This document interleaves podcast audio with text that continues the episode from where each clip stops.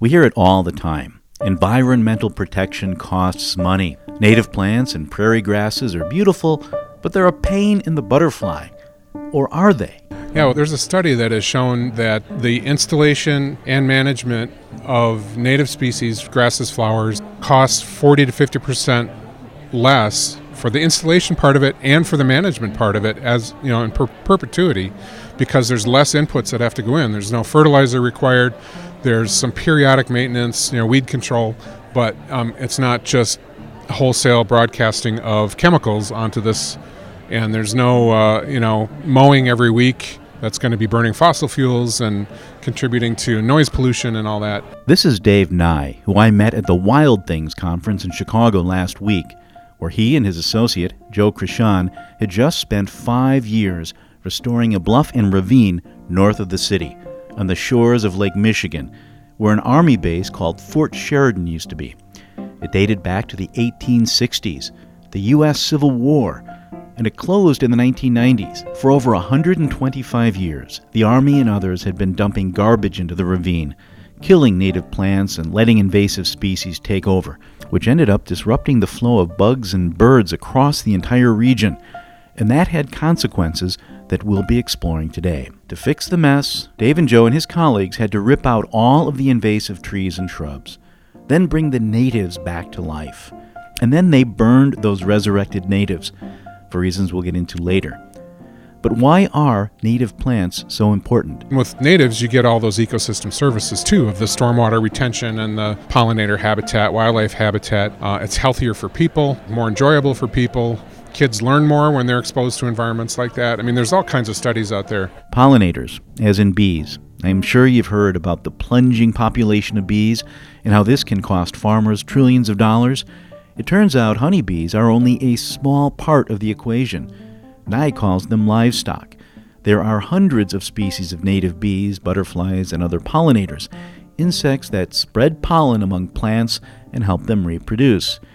These pollinators, it turns out, depend on native plants. When the native plants go, the bees and butterflies go, and large swaths of our countryside and our rural economy go with them. Man may be unwittingly changing the world's climate through the waste products of his civilization. There's a group of us now who are proposing that the Earth has actually entered a new epoch, and that is the Anthropocene. We know that the enemy is carbon, and we know its ugly face. We should put a big fat price on it, and of course, add to that, drop the subsidies. Earth, we broke it, we own it and nothing is as it was. Not the bees, not the seas, not the forests, farms, or fields, and not the global economy that depends on all of these. But we can restore it, make it better, greener, more resilient, more sustainable. But how? Technology? Geoengineering? Are we doomed to live on a bionic planet, or is nature herself the answer? That's the question we address in every episode of Bionic Planet, a podcast of the Anthropocene the new epoch defined by man's impact on Earth. And today we hear how the destruction of native plants has fueled the plunge in pollinator species and what the backbreaking restoration of a single ravine tells us about the restoration economy.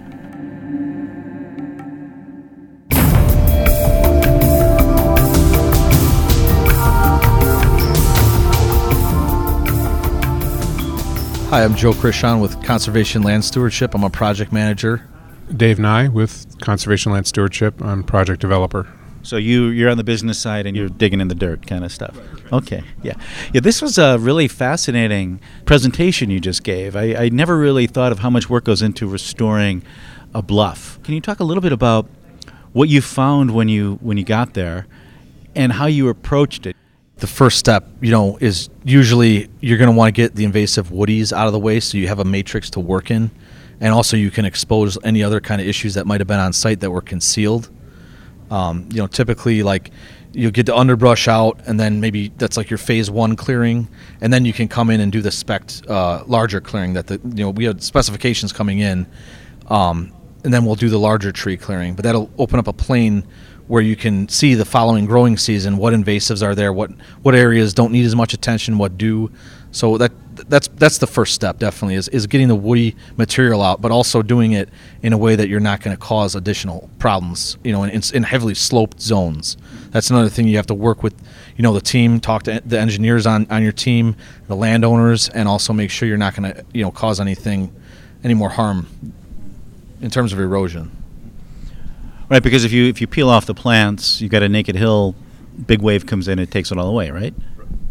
Yeah, exactly. I mean, the root systems are still going to be in place, but those plants are effectively dead once you you know cut and herbicide the stumps. So I wouldn't count on them to hold up for much more than a year or so. And you're also you got to think about rainfall and how that might affect uh, the grounds the ground soils, surface soils. And and then where does the burning come in? So the burning will come in a little later. Typically, once you get a nice native matrix established that'll carry fire, then you want to come in and burn it. Usually, we, we like to say like one like three years after is usually ideal. You can sometimes do it sooner. A situation like some of the remnant communities I was discussing, those have a little bit more of a native matrix to start, and you can maybe burn those a little earlier. But once you get a nice enough, thick enough matrix that'll carry fire consistently through, then you can then you can execute the burn. So usually a couple two to three years, I'd say, is average. Okay, that's really interesting as a layman because I thought you would come in and burn first. You first you cl- you come in and you physically clear out the invasive species, then you plant the natives, then you burn them. Okay, why why why in that sequence? So yeah, it, it what it does it, it helps deplete the seed bank of weed seed. So if you're if you're burning in a, an area that you're establishing, it's going to subdue a lot of cool season weeds, weeds that are real green during time of burning. Um, it's going to set those back and allow natives to to to flourish a little better. Um, it also helps to germinate a lot of native species, especially some more rare species. They're finding actually germinate better when they're exposed to, to fire and, and charcoal and so forth. And also, it it tips nutrient balance to make it the uh, the soil more more beneficial for for native plants. Joe and I later got to talking about books, and it turns out that one of our mutual favorites is 1491 New Revelations of the Americas Before Columbus by Charles C. Mann. In actual fact, I never read the book, but listened to the audiobook, which is excellent. I got it through audible.com, and you can get it too for free and help me produce more episodes of Bionic Planet by getting a 30 day trial to Audible through audibletrial.com forward slash Bionic Planet. That's Bionic Planet as a single word with no dots, dashes, or spaces. If you're already a member of Audible but like the work I'm doing and want to help me do more of it, you can give me a good five star review on whichever podcatcher you access me through. Or you can become a patron at bionic-planet.com, where you can support me for as little as $1 per episode and with a monthly cap.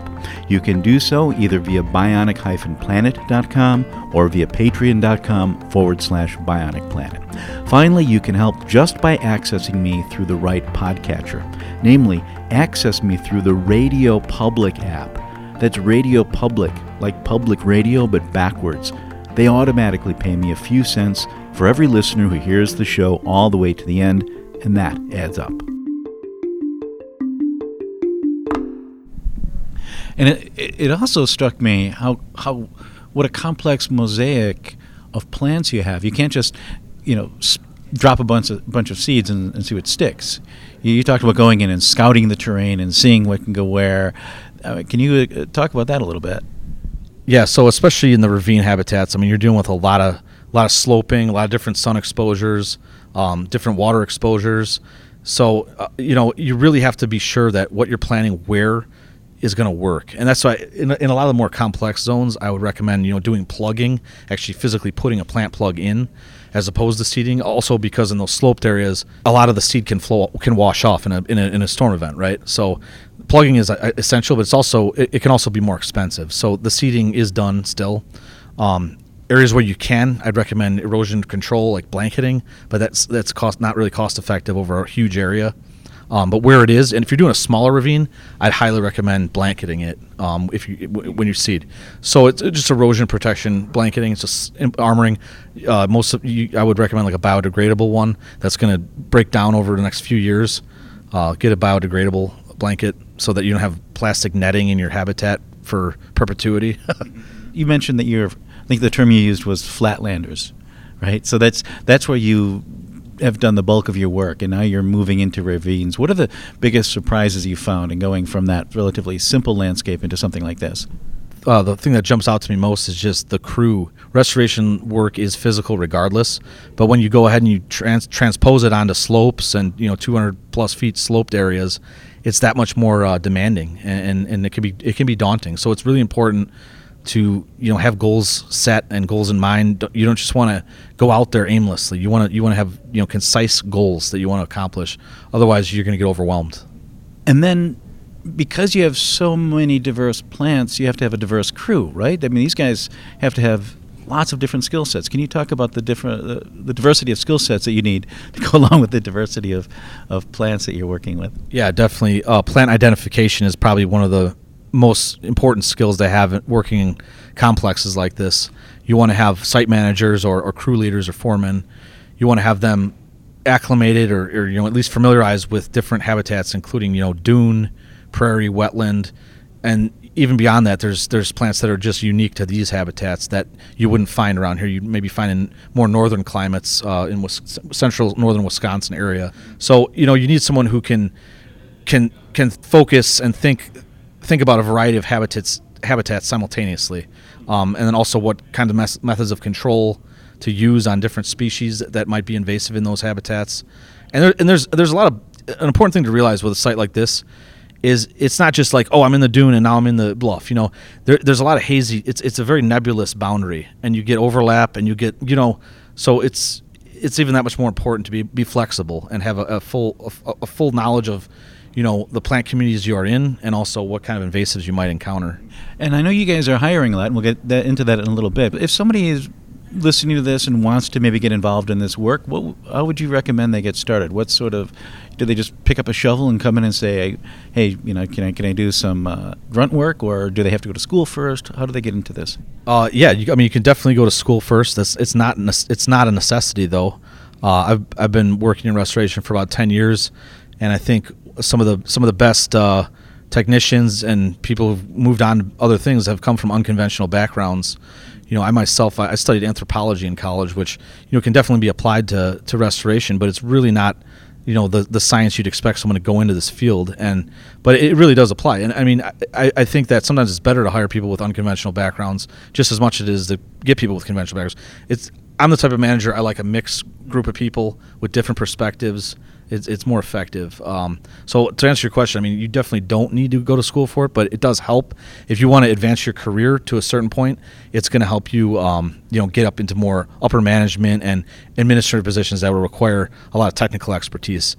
And what is it that drew you into this? You start out, you're studying people, and then you move into working with plants. Can you talk about that a little bit more? So yeah, definitely. Um, and when you realize, you know, the history of uh, the community, the plant communities around here, they're they were intimately intertwined with the native peoples that lived here. Um, you know, they they were essentially agroforestry communities here. You know, and they would burn to, to clear the areas for hunting. They'd harvest acorns. You know, so people were actively living and and you know using the plant community as part of their life. Um, so it's always been people. I mean, at least for the last what ten thousand years or something, or twenty thousand. I don't know what they think now. So it's always been people have always been intimately intertwined with these communities. Just to clarify, the communities he's referring to are communities of plants as well as people. It's a kind of thing that Michael Pollan wrote about in his excellent book, The Botany of Desire A Plant's Eye View of the World. And guess what? That book also has a great audiobook which you can get for free while helping me produce more episodes of Bionic Planet by getting a 30 day trial to Audible through audibletrial.com forward slash Bionic Planet. That's Bionic Planet as a single word with no dots, dashes, or spaces. If you're already a member of Audible but like the work I'm doing and want to help me do more of it, you can give me a good five star review on whichever podcatcher you access me through. Or you can become a patron at bionic planet.com, where you can support me for as little as $1 per episode, either via bionic planet.com or via patreon.com forward slash bionic planet. Finally, you can help just by accessing me through the right podcatcher. Namely, access me through the Radio Public app. That's Radio Public, like public radio but backwards. They automatically pay me a few cents for every listener who hears the show all the way to the end, and that adds up.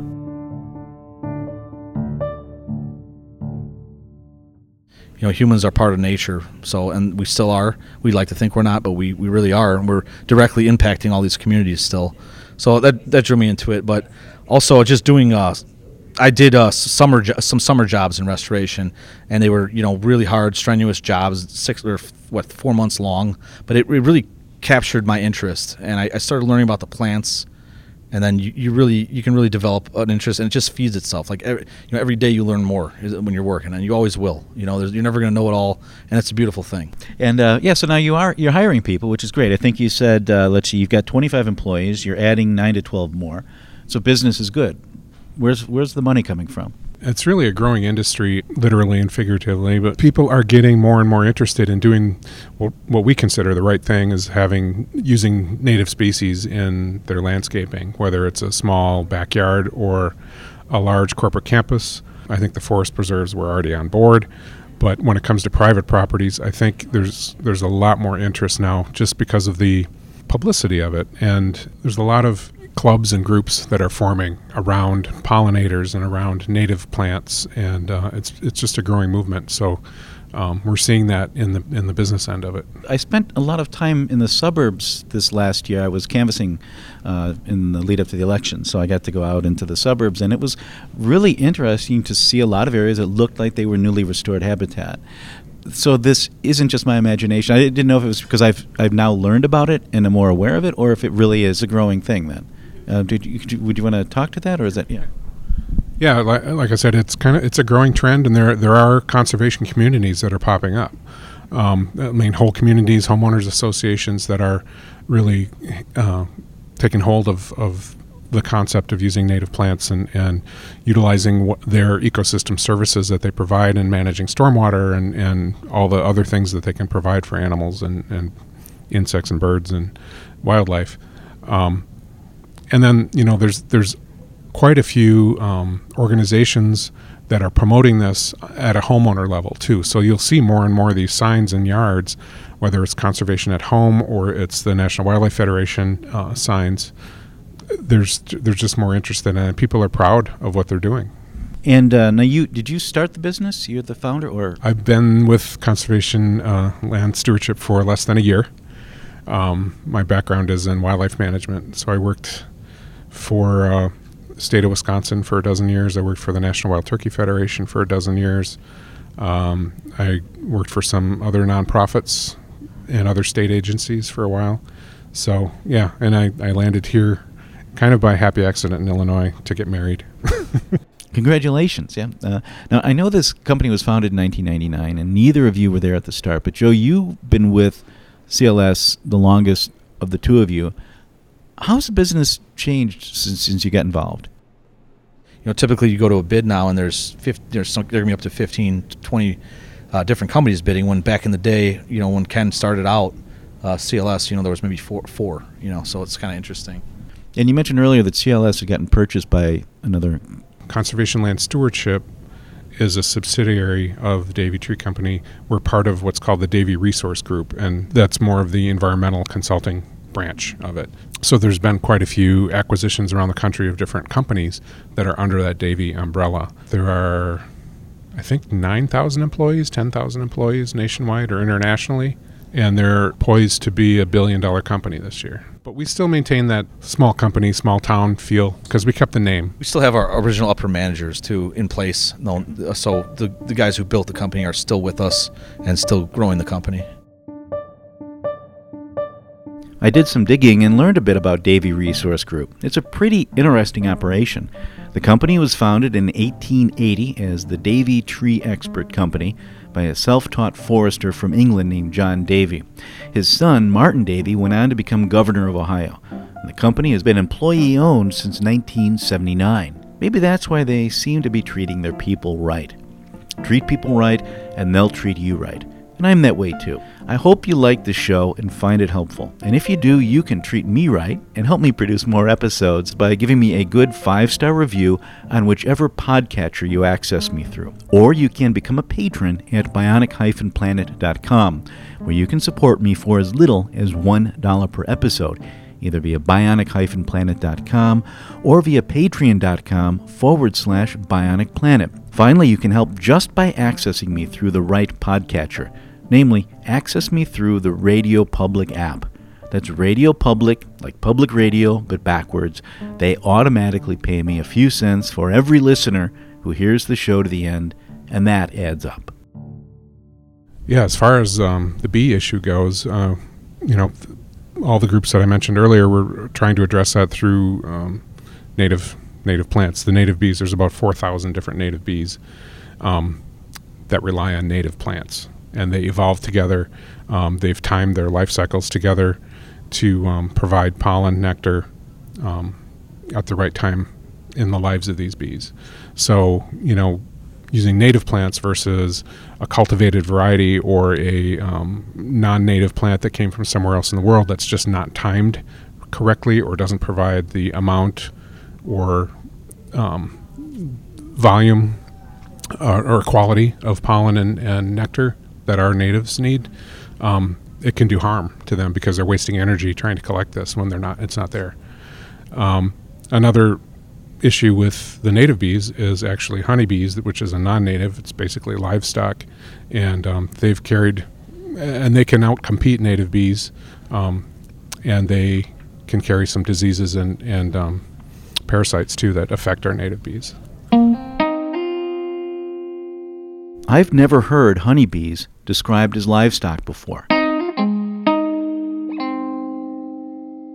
But I've heard a lot about colony collapse disorder which you've probably heard of too. That's the technical term for this global collapse in the population of bees. When the U.S. Department of Agriculture began tracking hives in 1947, there were 5.9 million colonies of bees. In 2008, that number had plunged to 2.4 million. Now, they have bounced back a bit, but they're still more than 50% lower than they were in 1947. The thing is, bees aren't the only pollinators that are dying off. We're also losing bats, butterflies, and hummingbirds. A lot of it's a mystery, and some groups have blamed industrial pesticides, while others have blamed genetically modified organisms. Though I have to say I'm skeptical of that last one. I did some digging on this native plant aspect, and it turns out that scientists have been warning about it for decades. It's the rest of us who've been slow to pick up on that connection. Fortunately, that's changing and policymakers are now encouraging development that favors pollinators, which Nye says translates into a business opportunity. A new emerging uh, industry is the community solar, where you see the, the larger field arrays um, that a community can tap into, and residents can decide whether where their energy comes from. Um, they they let the power company know which source they want to pay for. Um, and recently, Illinois and some surrounding states have passed some legislation that will allow for the certification of sites as pollinator friendly. And they've created checklists or um, a cookbook basically that can be followed. So when a, a, solar developer meets all the criteria, they can be certified as pollinator friendly. And I think that helps them a lot in finding sites.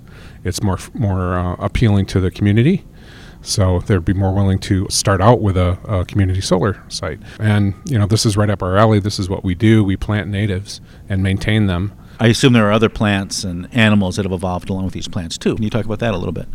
Yeah, not only bees, but other pollinators too, like butterflies and moths. Not only they're uh, needing the nectar and pollen, but they their larvae need host plants to eat, and they're some of them are very specific. You know, we all know monarch requires milkweed but there's a lot of others that are host specific too.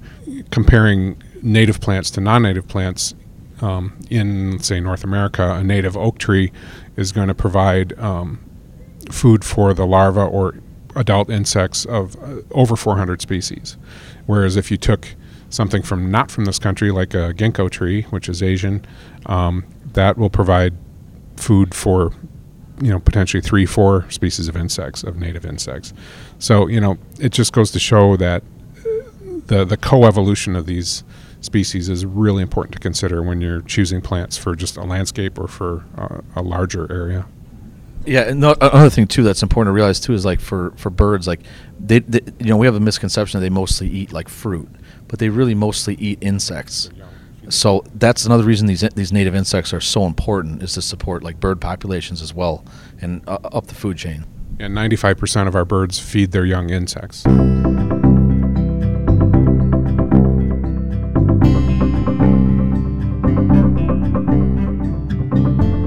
We're all one big ecosystem. I depend on you, my listeners, for support, and you hopefully get something too. If you like what you're getting and want more, you know what you can do, but I'm going to repeat it anyway. First, you can give me a big, fat, healthy review on whichever podcatcher you access me through. That matters because the more reviews I get, the more ears I get. And the more ears I get, the more minds I can reach. And we have to reach hundreds of millions of minds if we're to meet this climate challenge. Second, you can become a patron at bionic-planet.com, where you can support me for as little as $1 per episode, either via bionic-planet.com or via patreon.com forward slash bionicplanet. And you can do so with a monthly cap. So you can do $1 per episode with a $5 monthly cap, and you'll never pay more than $5. Third, you can access Bionic Planet through the right podcatcher. Namely, access me through the Radio Public app. That's Radio Public, like public radio but backwards. They automatically pay me a few cents for every listener who hears the show all the way to the end, and that adds up. Fourth, you can buy stuff on Amazon by clicking through to Amazon from my own website, bionic-planet.com.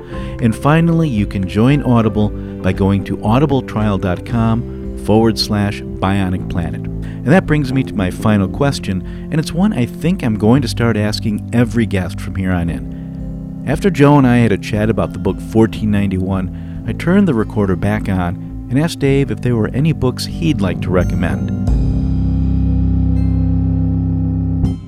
One of my favorite books is by Benjamin Vogt, uh, V O G T is his name, and the book is A New Garden Ethic. He has a lot of his own philosophies, but he's borrowed a lot of philosophies from Aldo Leopold, um, and then from a contemporary Doug Tallamy, who's an entomologist from um, the East Coast.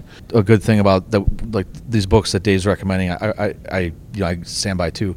I think one of the best points about it is that you don't need a lot to make a big difference. That's the point of them. Like you can you can make a garden the size of this couch, and you know I know I've seen remnant uh, native areas that in a size this, in an area this big, there's dozens of species.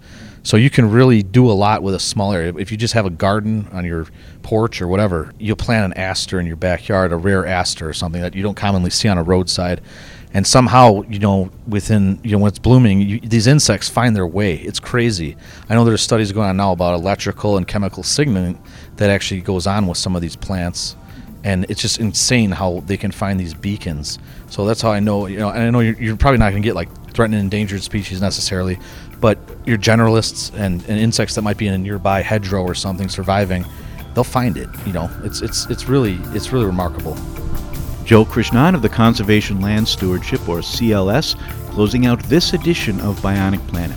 I recorded that interview in Chicago but I'm recording the wraparound here in Washington, D.C., where I'll be attending the Ecological Restoration Business Association, or ERBA's annual policy meeting on behalf of Ecosystem Marketplace. I hope to have some good stuff for you from here, and I promise I will have some good stuff on Ecosystem Marketplace. That's Ecosystem Marketplace, all one word, ecosystemmarketplace.com, which is my full time gig.